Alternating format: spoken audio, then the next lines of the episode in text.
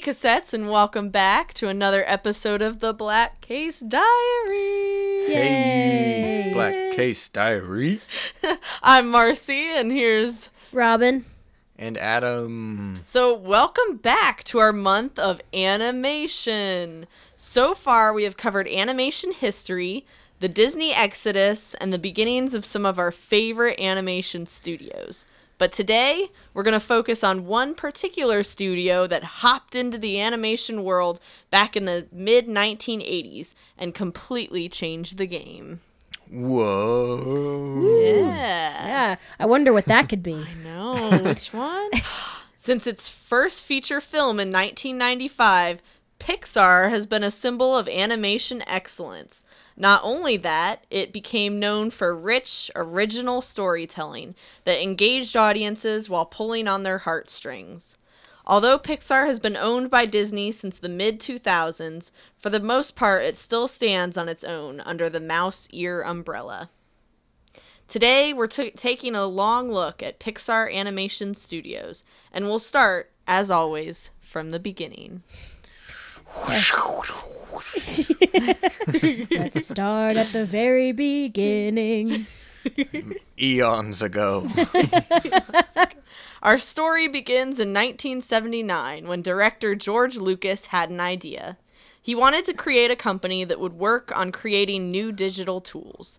Among these goals were nonlinear film and sound editing systems, a laser film printer, and further advances within computer graphics. George Lucas, isn't that the guy who made Star Wars? well, by golly, Really? I think it is. Oh my gosh, I think you're right. Did he do other stuff? Well, by the looks of it. no, he I guess. A few things here and there, probably. His solution was to create a computer division of Lucasfilm dedicated to making these advancements in film technology. He hired Ed Catmull to head the team. All right. All right. Yeah. Yeah, it's such an interesting thing here. George Lucas, Yeah. you know, the guy just went through a process. he had to make these giant space epics, if anybody remembers. And, you know, there were lots of things that it would have been really helpful if there were digital mm-hmm. components to Yeah. I think I think it's partially why when it got to the second trilogy, um, he went a little heavy on that. Yes. All right. So, talking of Ed Catmull, Ed wanted to be an animator, and so he drew a lot, but he didn't believe that he had enough talent. As a young man at the University of Utah School of Computing, he took a class. It was a physics and computer science class, and he fell in love. It married everything he wanted science, art, and programming all together. Here, he would create a short computer animated film of his left hand, which would be later featured as the very first use of 3D animation in a live action film. The film was Futureworld, a science fiction film from 1976. yeah, the sequel to Westworld. Ah. what the f? Yeah, that's so cool. He's in class and he makes this animation, and then it becomes the first to ever be in a movie. yeah, that's that's crazy. Yeah, I I, I want to go see that. Like, I mm-hmm. know what you know. We all know what some of the early 3D stuff looks like. Mm-hmm. yep. We talked about some of that in in our VFX episode too, and it's yes. I, how how basic did the very first one look? I I got to find out. Yeah, yeah. We'll probably link a video in our blog about oh, that. Oh yeah, Yeah. So after graduating, he was hired by New York Tech to be the leader of a new computer graphics department. Their goal was to create art using new computer tools and techniques. This is where he developed Tween, which gave the ability to draw and paint straight into the computer. whoa. This guy rules. Yeah, he does. Man. So then he came on to the George Lucas Films graphics group. And so next we have Alvy Ray Smith. Smith graduated with an MSEE and PhD in computer science at Stanford University. In the years 1975 to 1979, he would be the senior scientist at New York Institute of Science. Oh Yeah, my. so he was a pretty How- big deal too. Very prestigious, I do say. Yes. And so in 1980, he was hired on to be the director of computer graphics for the computer division of Lucasfilm. Yeah. They they brought on a lot of the people to come that make Pixar what it is. Do you uh, do you think they were both Star Wars fans?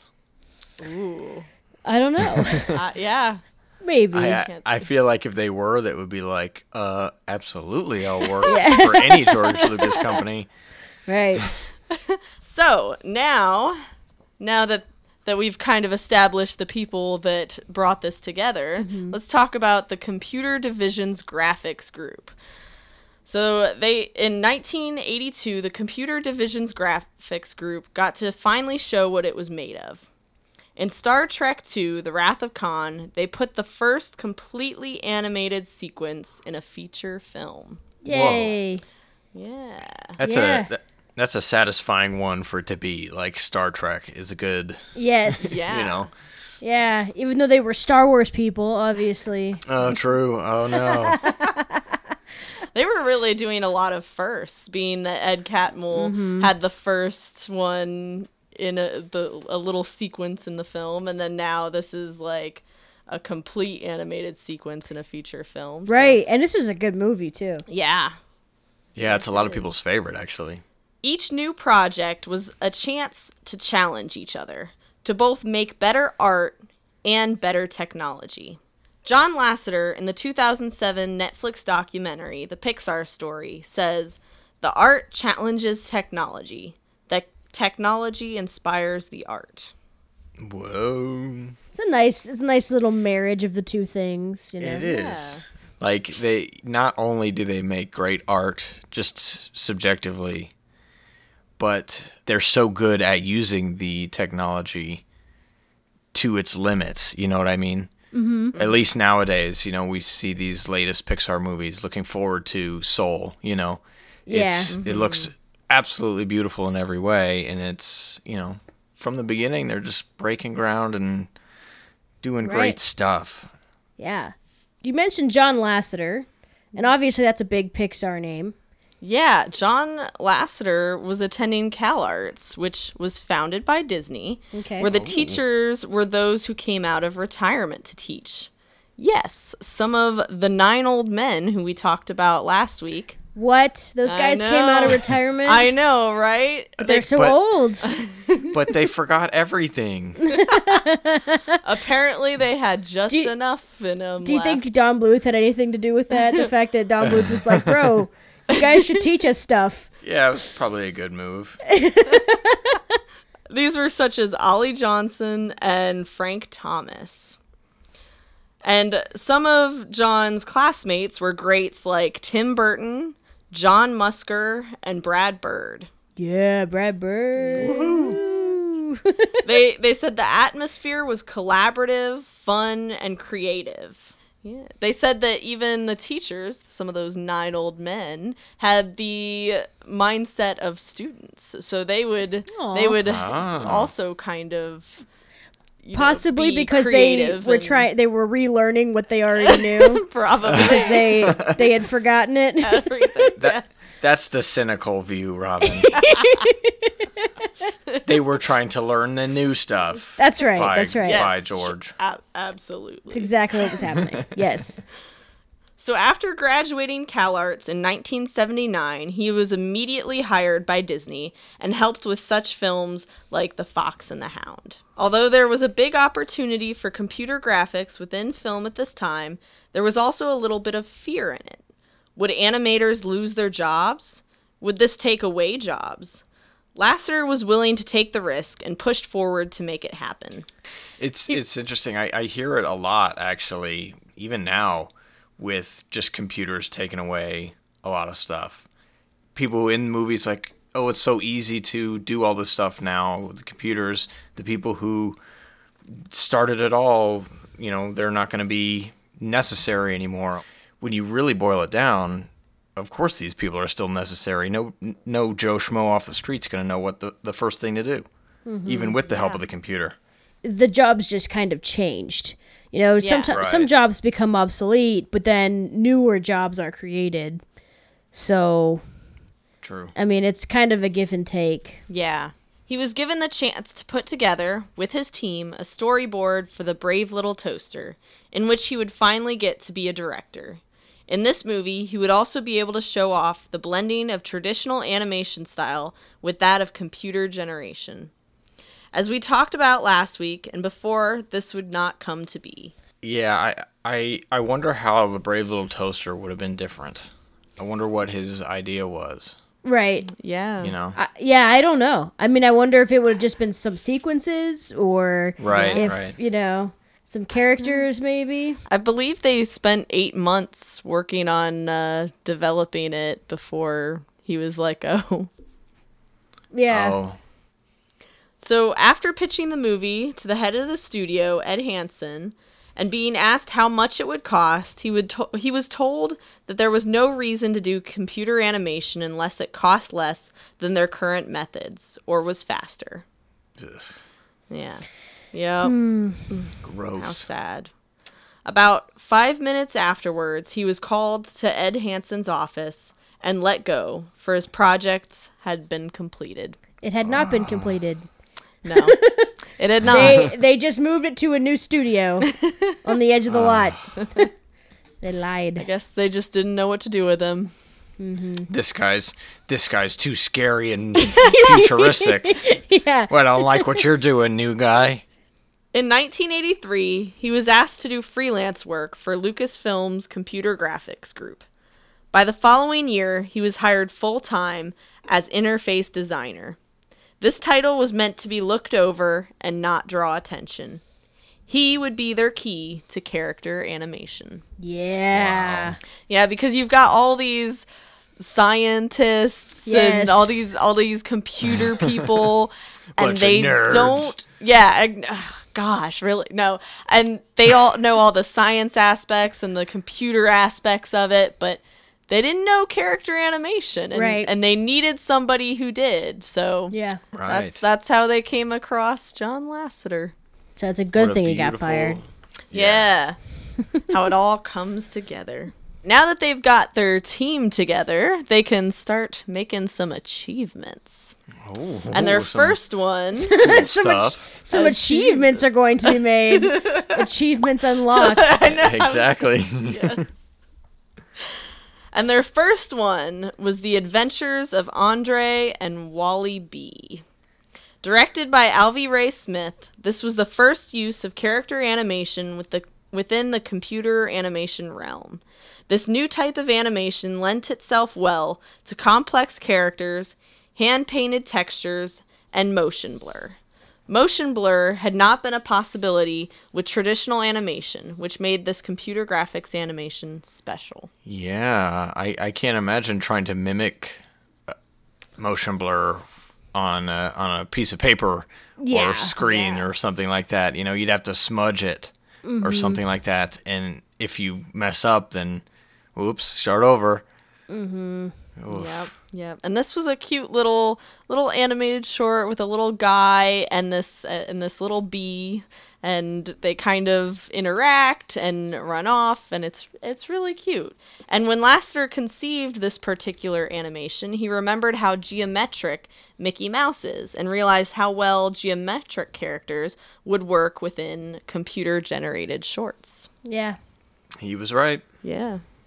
Use, using simple simple shapes definitely would be a lot easier to make Yes. in a computer.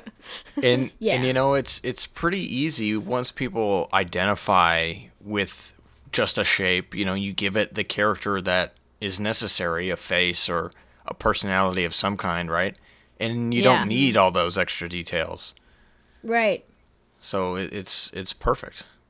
the next thing that they worked on was Young Sherlock Holmes from 1985. And in this scene, a stained glass man comes to life and readies a sword meant to murder the character of the vicar within a church. Oh. Yes, and it's crap. available on Prime Video too if anybody would like to watch this movie. This scene took a total of a year and a half to make. A 31 second scene. Oh man. A lot of time, but it looks amazing. yeah, what a I had no idea that it was that old. Cuz I remember Yeah. seeing this scene. Um, they talk about it all the time in a lot of different behind the scenes DVDs that I own.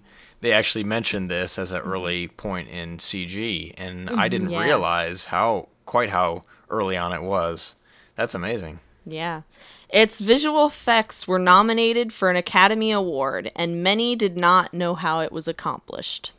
Magic. Mm. Yeah. Magic. oh, oh, oh, oh it's magic. Magic. you know. So, in order to improve speed and resolution, they created the Pixar Image Computer. This was, at the time, the most powerful graphics cu- computer of its day. It had the ability to convert high resolution imagery into 3D, and because of this, was implemented in medical imaging and satellite photo analysis. Nice. awesome. Yeah. But uh, but can it run Crysis though? Probably not. The team tried to sell this technology in limited markets to stay afloat, but ultimately did not sustain their needs or George Lucas's attention. so, in order to save their their little project, Lasseter and Catmull were set on the ultimate goal of making animated films, but the budget was just not there. So, in order to keep the team together, Catmull and Alvy Smith convinced Lucas to allow them to branch off from the graphics division and create a new department named after their graphics machine, which was, of course, Pixar. Hooray! Such a good name. It's just satisfying. Yeah, it is. It is a nice name. I read a story about one of the one of the members at the time. He said that they were kind of throwing around what they should name it, and mm-hmm. they said, "Well, we could name it after the after the imaging, after the computer." And so then they did the phone test. He said he pretended to pick up a phone. Said, "Hello, uh, this is Pixar calling." They said, "Oh, you know what? That sounds like a pretty good business Aw. name." Nice. I That's like great. It. That's a good way to do it. Yeah. Did we do that with our business? Uh, no, we didn't. And as you can Oh, tell, because darn we have a it. terrible name. Oh, come on. Back to the drawing board. No, it's way too late now. It's way too late. Even if Oh, we well. wanted to desperately. But we don't. yeah. We like it. we don't. We don't. I was just kidding. But all they needed now was an investor, just like we do. An investor, just like I everybody. mean, and they got the best one they could Oh, ever yeah. have gotten. Oh yeah, Steve Jobs. What? Say the man, what? the myth, the legend. Yeah. The turtleneck. And- yeah, enter Steve Jobs. So a little bit about him. Jobs had been 21 when he co-founded the Apple computer. By 30, he was a multimillionaire. While he was still with Apple, he met Alan Kay, who told him about Pixar, their history and their potential. They hopped in a limousine. I like the imagery there. Yeah. They just they just, They just went Point. for it. he like whistled for it like it was a cab. You know, he just stepped out of his Oh, building yeah. and a limousine just pulls up. Yeah, I, I mean, if Let's if, go. Any, if anyone would have that technology, it would be Steve Jobs. I mean, he was a multimillionaire at that point. I mean, why not take a limousine? I, you know, Yeah, they hopped in a limousine and went and went for a visit to Lucasfilm. Jobs met Ed Catmull and believed in him and his dream of creating these animated movies. Yeah. He was Pixar's outta here. financial savior in 1986. He invested $10 million to launch Pixar. Oh, wow. That's so cool. Yeah. yeah. Yes, that I mean, bad. yeah. so so really, the unsung hero is Alan Kay, then, right? Exactly. Alan Kay is the reason that Pixar exists. Yeah. Since he told Steve Jobs about it. So now we have Pixar. Now that the team finally had the funding they needed, Lasseter suggested that they make a short film introducing themselves to the world. This manifested into what would become their mascot and symbol of optimism and determination. It was, of course, Luxo Jr. Hooray. We've all seen this one. Yeah. The little lamp that could. Yes. What a cutie. Lasseter wanted to build upon the geometric ideas of the adventures of Andre and Wally B and keep the integrity of an object's movement. He was staring at a traditional Luxo lamp and he began to play around with it, and then thus the idea came to be. It's so Neat. good. So simple. So cute. Somehow. it's just It a is. lamp. See, that's the thing. Like, that's I remember the first time watching it with my family. Uh, my sister's reaction when he popped the ball because he was so Yeah. sad. She was like, "Aw," and it's like it's a Yeah. lamp. and they they don't even have like traditional faces. yeah, they don't have faces or anything. Yeah, but they they, just so like much character. move their head. Yeah. that it looks. You just way can tell. yeah. body movement or lamp movement. You know. Mm-hmm. yeah, I just remember how it was. Everyone was so captivated by it. It was so cute. Yeah. Do you think do you think that Luxo Jr. ever tripped over his cord? Yeah, all the time. Mm-hmm. I imagine he did. Cuz he just d- didn't oh, seem Oh, yeah. to care. You know, he was just doing what he was he's just having so much fun with the ball. Ugh. Just not looking where he's going. It was the first three dimensional computer animated film to be nominated for an Oscar, and John Lasseter's directional debut. Yay. So he didn't get to direct Brave Little Toaster, but he did get to direct this. After success with Luxo Jr., the team started to produce more shorts, such as Red's Dream, about a unicycle that wanted to perform in the circus. Do you guys remember this one? Yeah, a little History. bit. Yeah. I, I always liked this one. Yep. Mm-hmm. It was something. There was something so sad about it. Yeah. when, when he's like trying Raining to and- juggle and, juggling Yeah. the balls. Yeah. and- It's in- interesting. 1988's Tin Toy, where a wind up toy is victimized by a baby. Oh, a monster baby. Um, yeah, actually, I was going to mention this earlier, but then I remembered we were going to talk about this short because we were Yeah. talking about the geometric shapes and the simple shapes of the Oh, characters in the beginning. right. Yeah. Oh my god! They yeah, they stuck to that a little bit more. yeah they could not animate babies yet. Yeah. It was it. I it was remember pretty terrifying. this short. First of all, this short is hilarious. it's very funny, and I remember when we did see it, and we just laughed and laughed. Just the concept was really h- hilarious to us. The baby, it just def- desperately doesn't want to be picked up by the baby, and then it looks around him under the bed, and there's every single toy is hiding, is hiding from the baby. It's so good.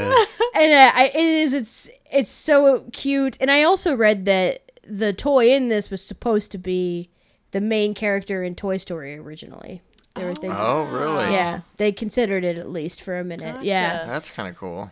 And yeah so th- this short if you're ever watching the pixar short collection definitely don't skip over this one this one Yeah. but again that Oh, baby yeah. is don't watch it before bedtime Terrifying. It's hard to look at. Yeah. Yeah, that baby's scary. The drool is just so much. And it actually reminds me a lot of the baby sister in Toy Story. Oh, gotcha. not yeah. Um, not it's definitely way worse looking. Like the, the mm-hmm. sister in Oh, Toy yeah, Story yeah. looks a lot Yeah. better. But just like the drool and the expressions and stuff. Yeah. It mm-hmm. reminds me of Toy Story also because of Sid's room when mm-hmm. all the toys are hiding from Oh, Sid right. Yeah. Under the bed. under the bed. So I, mm-hmm. I you definitely see correlations between these Yeah. shorts and how they use the some of the ideas later on.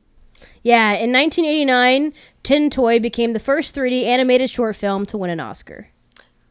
Congratulations.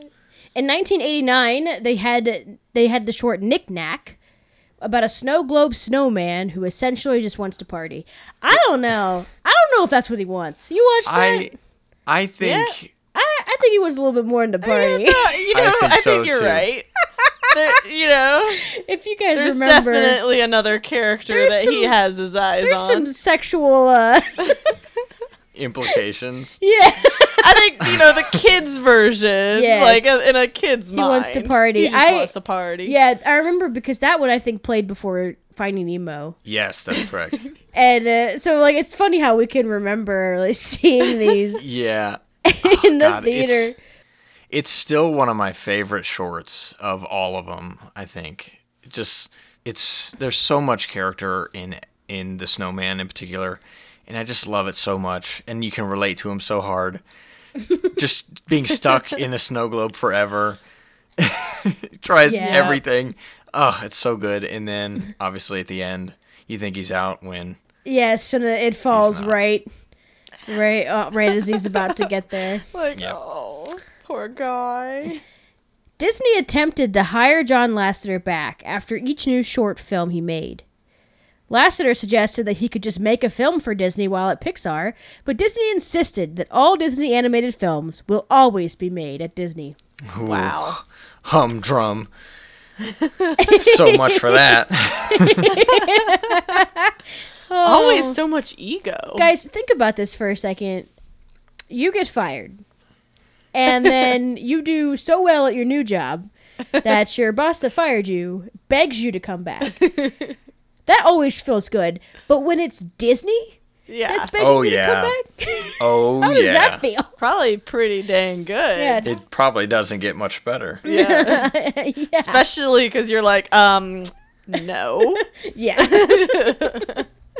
Absolutely not. Be like, you can give me money for doing things, but Yeah. I'm not gonna work. You for know, ya." I I think that his offer is like the best road to take. It's like sure, Yeah. I yeah. yeah. I don't want to leave the place that I'm at. You know, Yeah. just you still know- love the Disney brand, can do some really good stuff, but Yeah. I'm gonna Yeah. stay at the company that I helped really get off the ground. exactly. They're like, nah, we don't want that. Fools. Yeah. Well, um, they they did change their mind. Disney did change their mind about that, and it's pretty obvious to us now that they did because uh, you know. Um, yeah. Yeah. so yeah, they, w- what actually changed their mind, I guess, was Tim Burton. While Tim Burton was still employed at Disney, he developed an idea for The Nightmare Before Christmas. Burton went on to become a successful live action director and tried to buy the idea back from Disney. They eventually asked him to simply make the film for them. This opened the door for John and Pixar to show what these niche animated films could really do. Oh yeah, man. After that, you know, they they finally realized, right?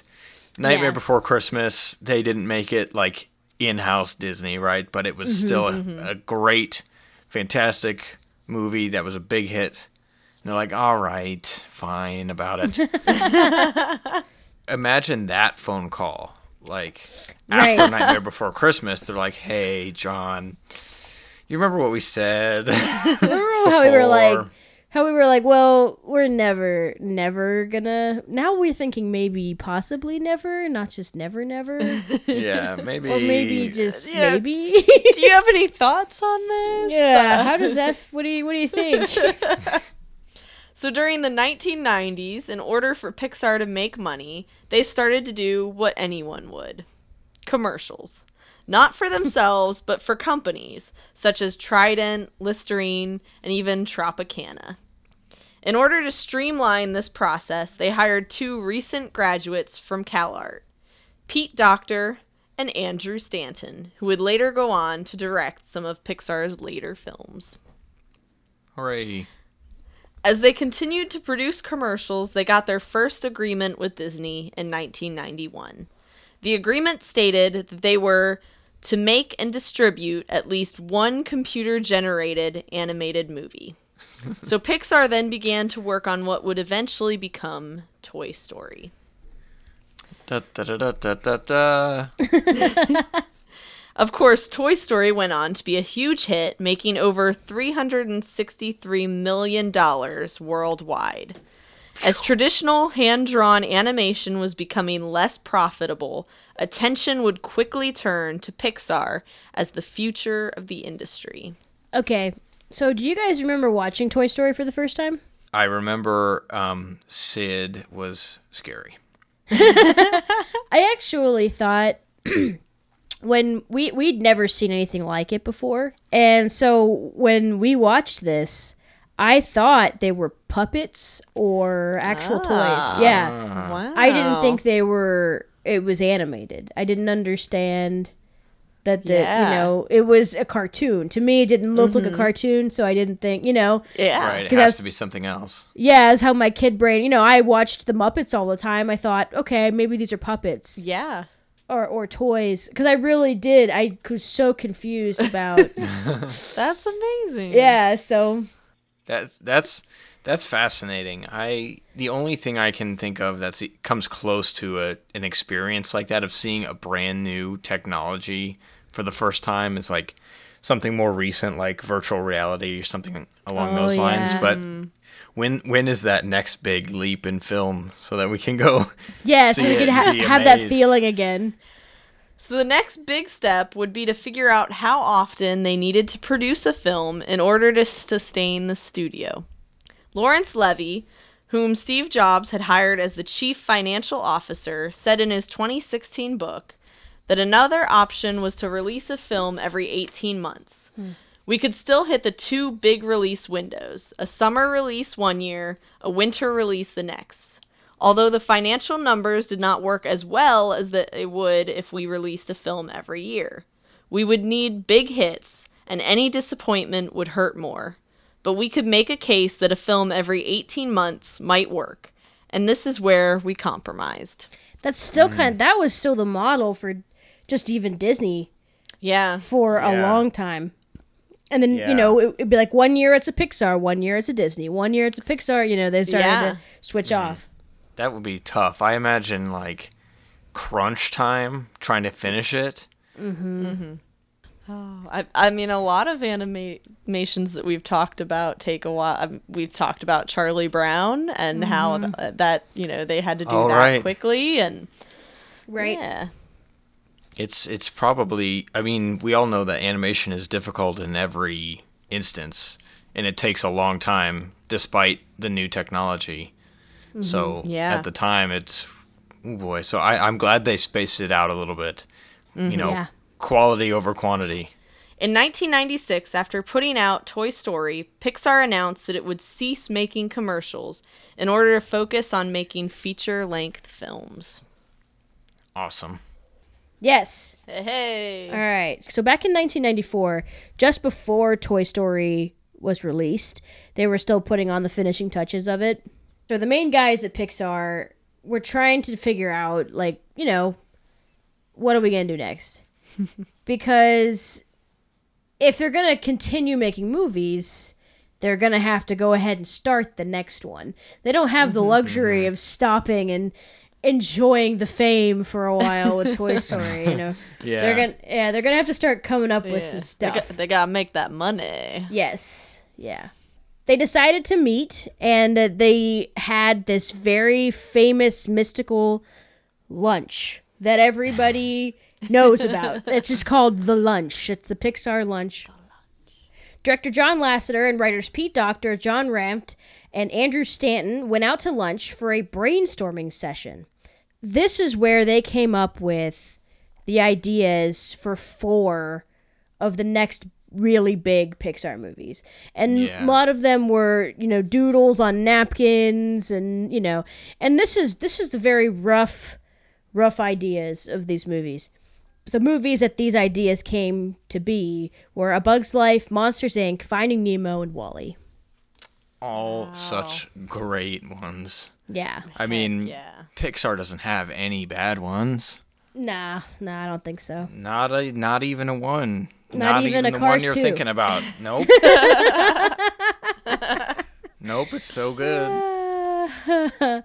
Those four movies made nearly one billion dollars, Oh, and gosh. and and that's not. I mean, that's not even including. I think DVD sales or merch sales or anything like that. Yeah. yeah. So yeah, those four movies made nearly one billion dollars and were together nominated for fifteen Oscars.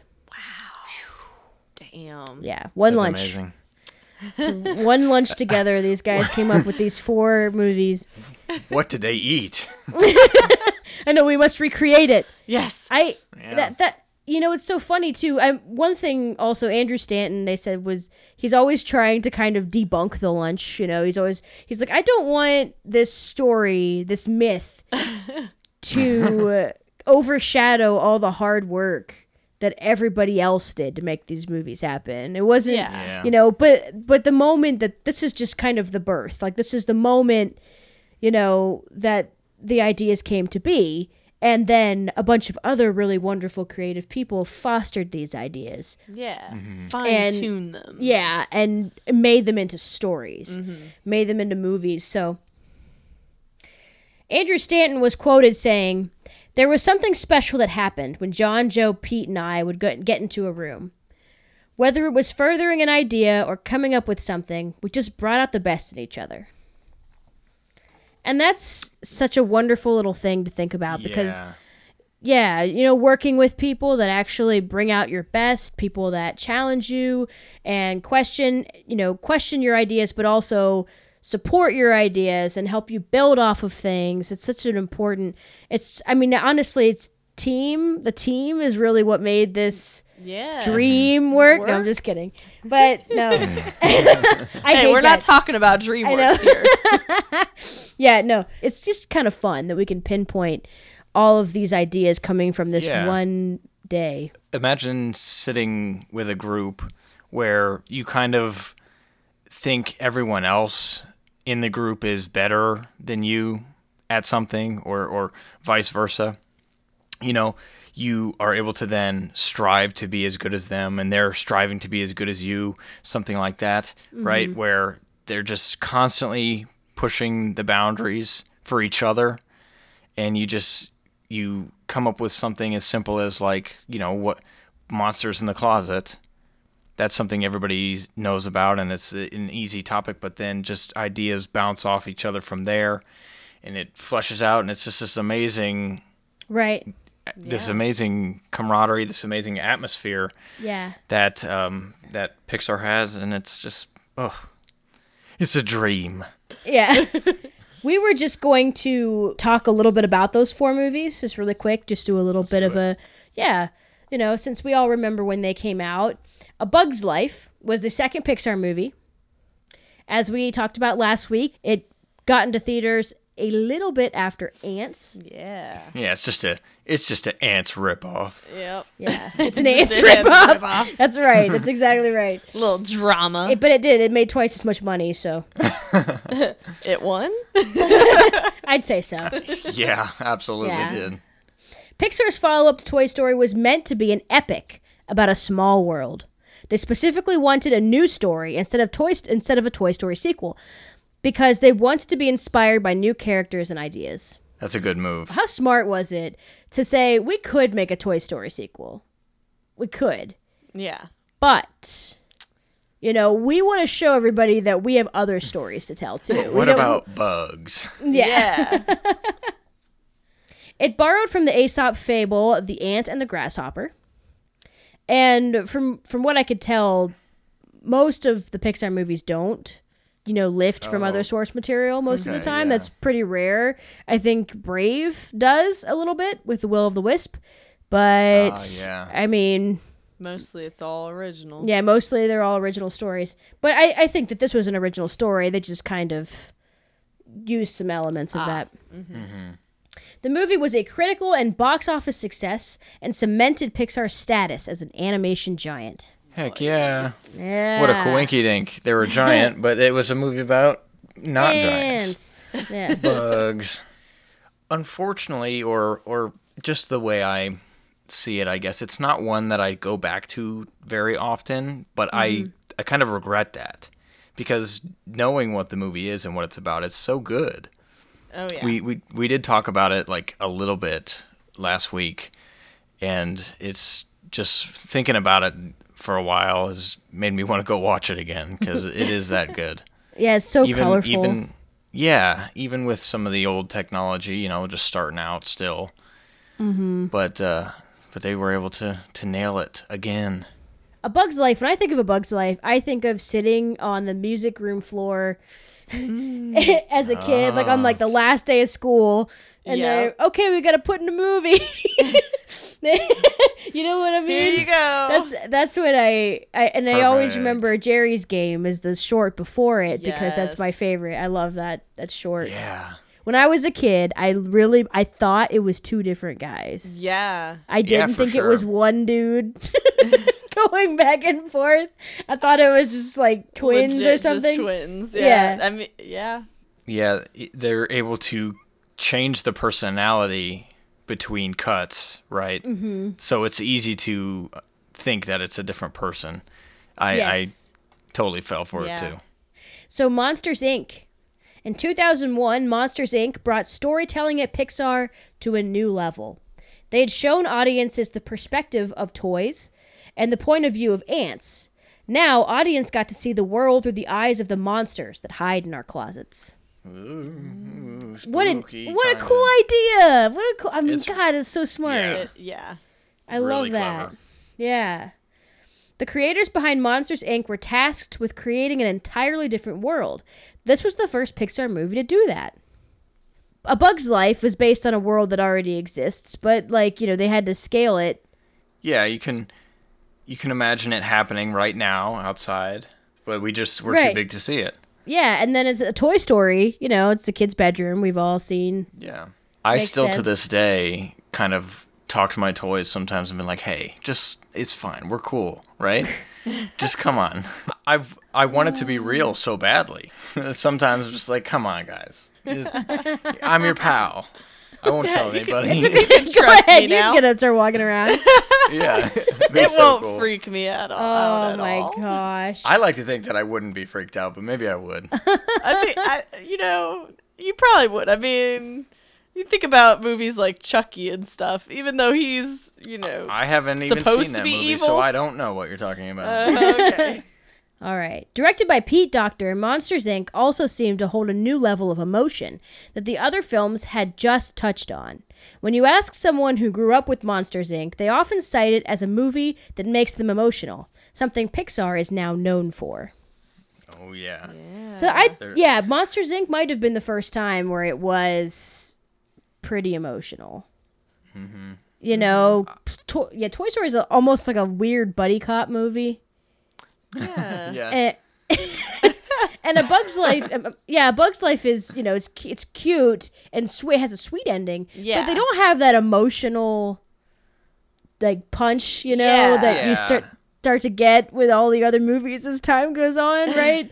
they become more and more known for making people Right. cry. Now now you wait for it. Yes, yes. You wait for And- the moment. Yes, you wait for it now. And in Monsters Inc., I, I would say it was like almost there. They were close. Yeah. Like that was, you know, they were almost, you know, because that ending always makes me cry when he puts the door back together. Yes. Oh God, yeah, every time, Uh, you know.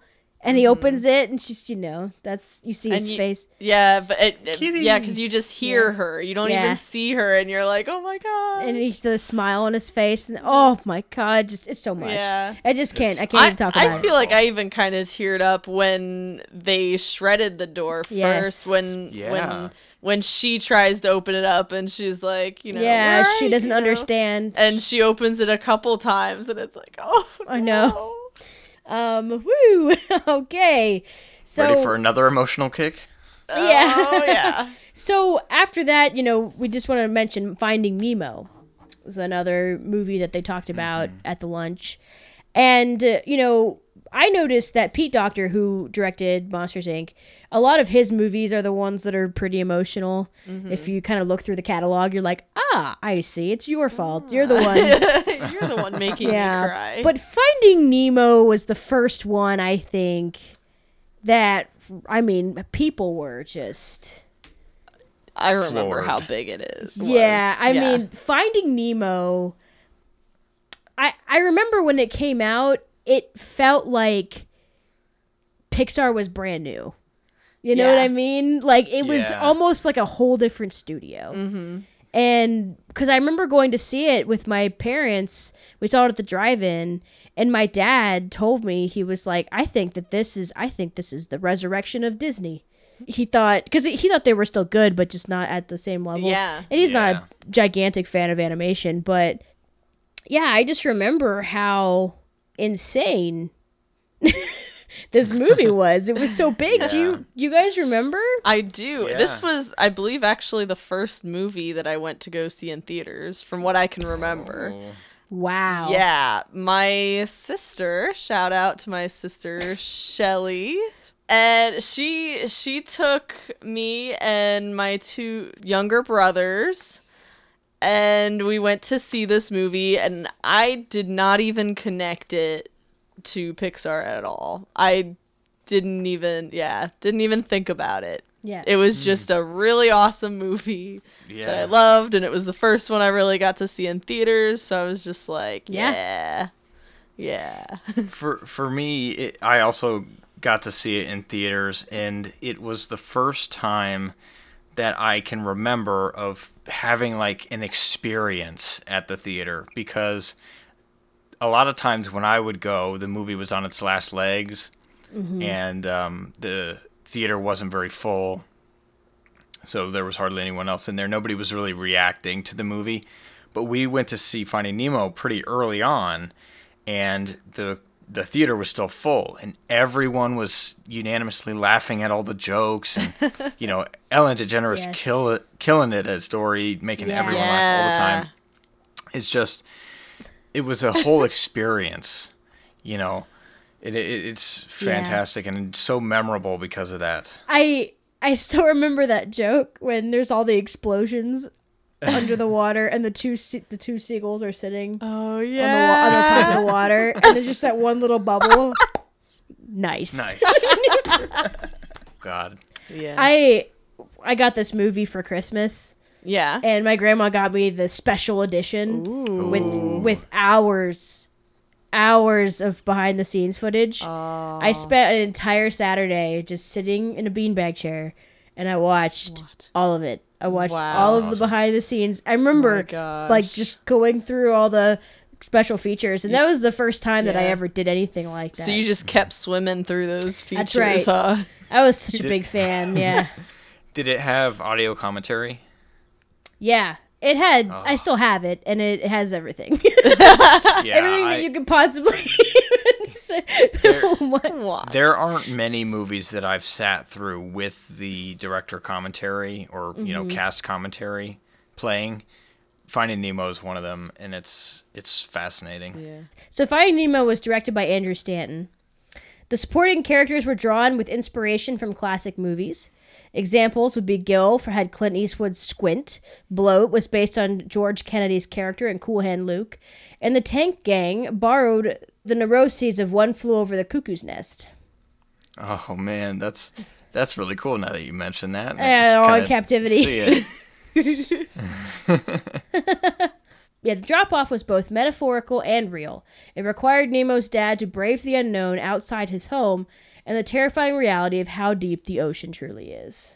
Oof, yeah, Yeah. it's so scary. I'm gonna touch the butt. Oh, you guys made me ink. We're just gonna have to do an episode about that movie. Yeah. I think I think so. All right, so the last one on the list here, the last one from the lunch was WALL-E. And if you guys remember, back when they were first promoting WALL-E, they had in the teaser trailer they mentioned the lunch. Yeah. yes. Yeah, they said, you know, we went to lunch together and we came up with some ideas for the movies. And the last idea we talked about was this little robot named WALL-E. I remember that in the trailer. Yeah, I, I- I think they wanted to remind everyone, like, get ready. This is one of the good ones because it came Yeah. from the lunch. This is it. That's But the it- last one. So you, Treasure it. But WALL-E, WALL-E came out like quite a quite a little bit later than the rest of them. So it they wanted to make sure people knew. WALL-E performs the entire first act of the film alone, a feat that no other Pixar character has been tasked with. The filmmakers gave him enough personality through pantomime that audiences fell in love with the little robot by the time more characters were introduced.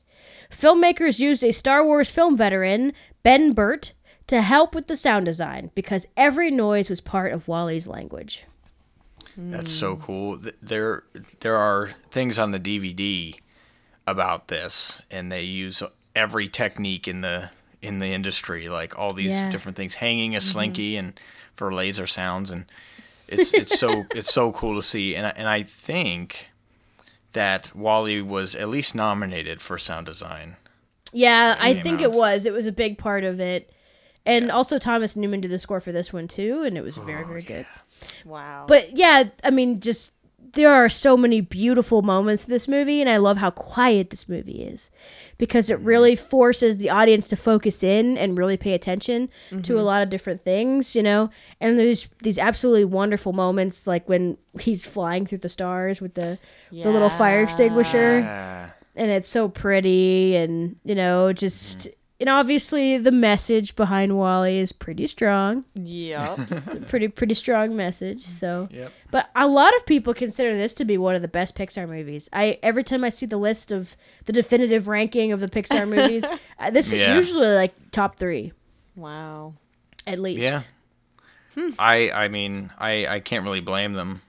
yeah I, I love this one. I always, whenever I hear um, "Put on your Sunday clothes," I th- I actually think of WALL-E now instead of the musical that it's from.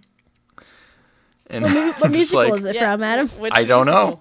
Hello Dolly Yeah. That's what I was gonna say. I, I I don't know. I it's I think of WALL-E now. Sunday clothes there's lots of world out there Yeah. absolutely fantastic character design and sound design. So, I mean, you know, those are the movies. All right, so obviously we will cover more about Pixar and its evolution as a film studio some other time. Heck, we might even do some episodes about their specific films. Hint, hint. Maybe. Maybe. We'll see. We we could do we, we could do an episode on all of them individually. We But- probably will. Yeah, probably. but until then, just remember that with hard work and $10 million, you can make anything happen. That's right. But yeah, Done. I mean, job done. Job done. but obviously, you know, these guys really believed in what they were doing and they got other people to believe in it. When you're really passionate about something, you can get other people to believe in your dreams too. That's right. Yeah, yeah. exactly.